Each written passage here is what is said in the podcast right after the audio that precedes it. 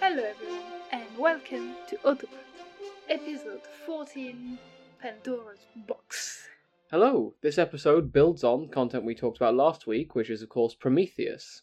So, Prometheus deceived Zeus twice and basically gave humanity some perks in the form of not sacrificing the best bits of an animal to the gods and also giving them fire. But as we saw, that had consequences for Prometheus, and it's going to have consequences today.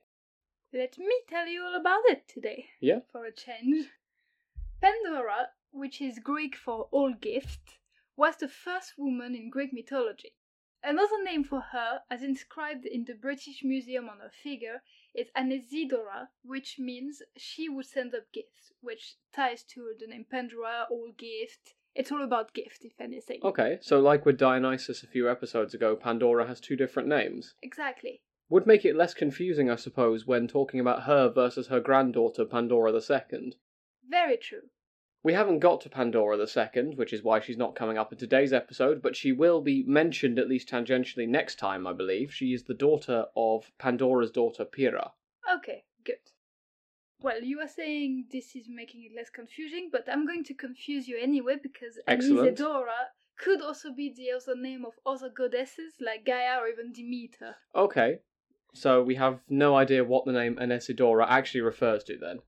It just means she who sends up gifts, which Gaia gives the gift of life, if anything, And and, Demeter prophecies. and prophecies. And what does Demeter do? Do you think? Well, Demeter is the goddess of the harvest and of grain from memory, and we saw in episode 12 that when she takes away her gifts, humanity doesn't have a very fun time. There we go. So it all comes back to the idea of gift giving, if anything. Very true. We're going to start with the first book, which is Hesiod's Theogony. Yeah. In this one, Pandora is not actually mentioned by name, it only refers to as a woman, Alright. but we infer that it is Pandora because of the second book we'll come to later. Okay. So, after the war Prometheus fire incident, Yeah, that's probably what it was called on official incident logs. exactly, Zeus, who was not very happy about it and was, as a reminder, the king of the gods, Yep. he wanted to counteract this blessing that was given to humans, because of course, He Okay. wasn't really happy. So he asked Hephaestus, who is the. Would you do you know who Hephaestus is? Hephaestus is the smith of the gods, Yeah. and will later be responsible, I think, in the Iliad for making some armor for the Greek hero Achilles, amongst other things. Good. Is also referred to as the patron of craftsmen. That would make sense. He was asked to fashion a woman made out of the earth, and this woman was given gift that the gods choose to give her. Okay. So a bit like what we saw last time with Prometheus making other people out of clay, Hephaestus is now making one out of clay himself. Exactly. He- Interesting. He, made her perfect. Yep. That's the gift he gave her. Good start. Aphrodite gave her the gift of femininity. Athena taught her craft. Right. uh, and other they're not all detailed but other gods also choose the gift they wanted to give her and gave them to her Right. but uh, zeus also decided and ordered hermes to teach her how to be deceitful stubborn and curious That does make sense from what I know of Hermes. He is quite the trickster.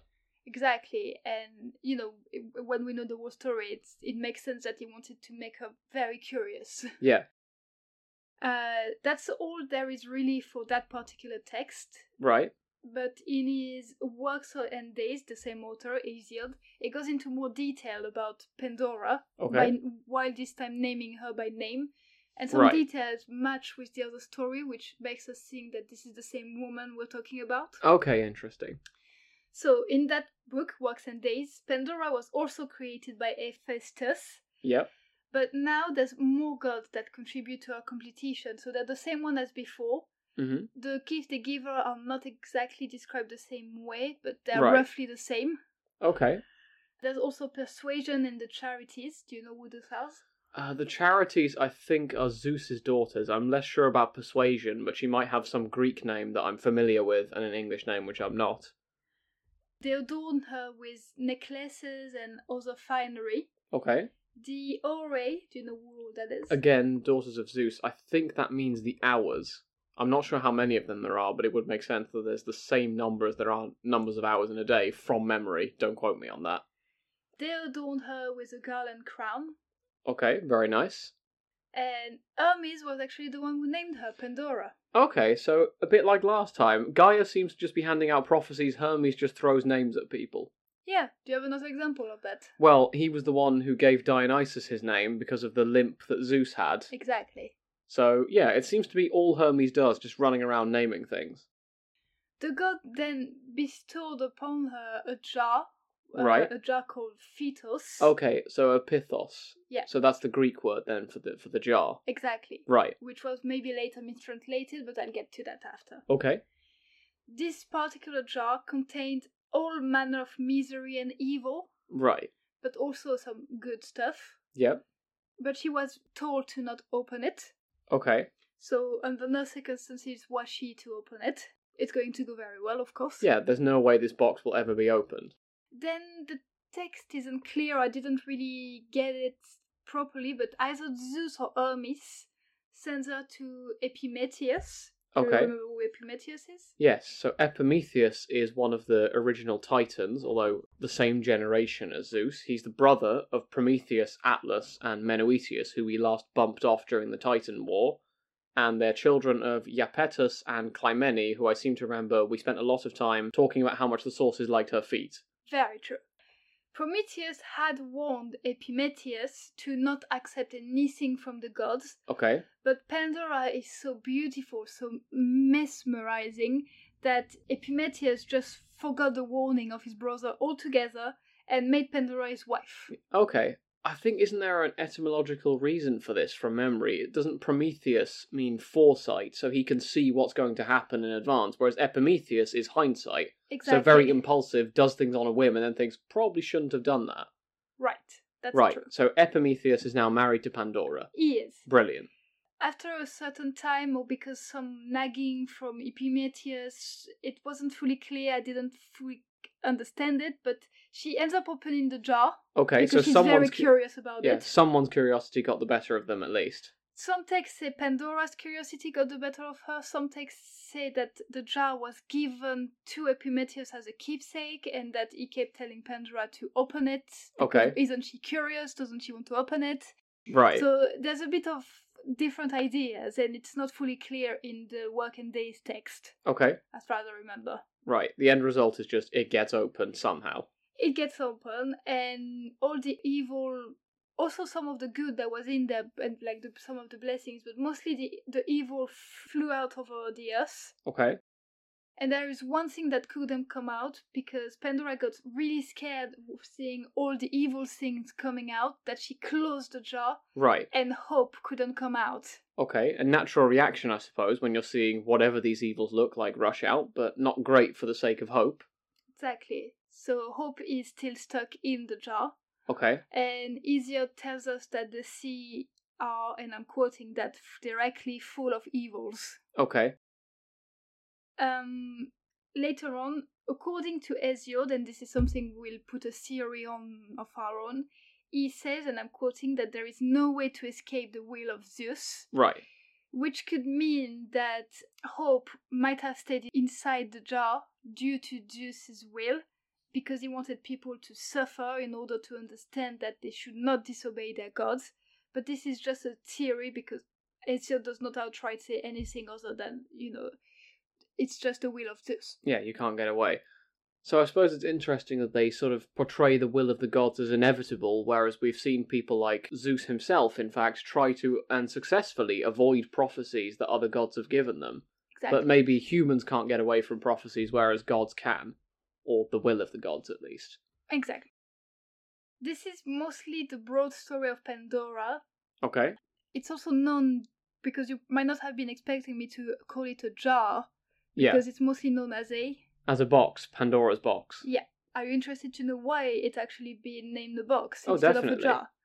Well, in the 16th century, a humanist named Erasmus either mistranslated the Greek or the text or confused what kind of vessel it was or confused it with the story of Cupid and Psyche, which you know there is a box in that story. Yeah. I think from memory, somehow, don't worry about how exactly, listeners, Psyche ends up having to do tasks for Aphrodite to reunite with Aphrodite's son Cupid, and during the course of these quests, She has to go down to the underworld to get a drop of beauty from Persephone and bring it back in a box to Aphrodite. She's told not to open this, but she does eventually open it. I can't remember if there's sleep or death in the box, but I'll put a reference to a TED Ed video that explains the myth. But yes, there is a box in that story, so you're saying maybe he confused that box Maybe- with Pandora's jar? Maybe you confuse that box. Maybe it's a mistranslation. Okay. But if anything, it's originally a jar that got transformed into a box, and the Right. m- in cultures today, it's still called the Pandora box. Okay, so we should be calling it Pandora's jar. If anything, yes. Doesn't sound as glamorous somehow, it though, doesn't. does it? This myth is one of the most descriptive human behavior in Greek mythology Right, because it clearly shows how humans are impulsive creatures right. that are curious by nature Oh, and want to absolutely. discover stuff and to open jars. Which should not be opened and have a giant sign next to them that says, Don't open seriously. And interestingly enough, ancient Greeks even used this myth to instruct themselves about the weakness of humans, but also to explain all their misfortunes. Okay, reminds me a bit of the biblical tradition that Eve does something which she shouldn't, which is eat the apple and cause Adam to eat the apple from the Garden of Eden, thereby beginning humanity's suffering. So there does seem to be at least a parallel. It does seem that to be, yes, so the parallel could be that Pandora opened that box and therefore released evil when everything could have just been happy forever. Yeah. I think from memory, the tree in the Garden of Eden is the tree of knowledge, so it's Mhm. interesting that it's knowledge versus explicit evils. But in both cases, I suppose it's a bit unfortunate that the root of all suffering is specifically a woman, and, the first And woman. Also, some of the text, because yes, it is the first woman, Yeah, say that now that woman is arriving, bad things are also arriving. yeah. I think we covered when we actually introduced Pandora, I think last episode, that there were some problematic views on women that we were just going to skip over in the text, very much on that theme. Exactly, because the texts do mention that, you know, well, one text I read anyway mentioned how there was e- everything, fruits given to the gods, and everything was beautiful, growing, but then women arrive and everything's going badly. right. Uh, And as the last little thought, there are also alternative accounts of jars or urns containing blessings and evils based on upon humanity in Greek myth. Okay. Do you know any of them? I can't think of any off the top of my head now. I'd be interested to know what you've got for us here. Well, there is a clear account in Homer's Iliad about uh, it's like a very short story telling about um, I believe it's a jar or an urn that contains some evil that are released, but in that particular story, I think it's a man who releases it. Okay, well, we'll have to examine that when we get to the Iliad in I have no idea how many episodes. And in the 6th century BC, there is a Greek poet named Theognis of Megara, and he has a poem in which the myth is describing has a jar, but this jar contains more blessings than evil. Okay, So those are two more, well, not recent. This one is more recent, and the Iliad is more early. yeah, the Iliad was written, uh, or at least spoken, in its oral form in about the 7 800s BC, something like- like that. It's Yeah. definitely earlier, however you look at it. Well, yeah, and it's everything I have to tell you about Pandora today. Okay, brilliant. Well, thank you all very much for listening, and next time we will be looking at the daughter and the son in law of Pandora, Pyrrha and Deucalion, respectively, and we'll be getting something of a nautical theme because it's actually the Greek version of Noah's Ark. Oh, nice. So look forward to that. Yeah, I am. Have a great week, everyone, and do find us by email, our website, or on TikTok, of all things. Yeah, of all places, we've finally worked out how that works a little bit more now. Yep. So expect an upload schedule that is actually a bit more frequent than once a decade. Right, well, very interesting story. Yep, very interesting. Thank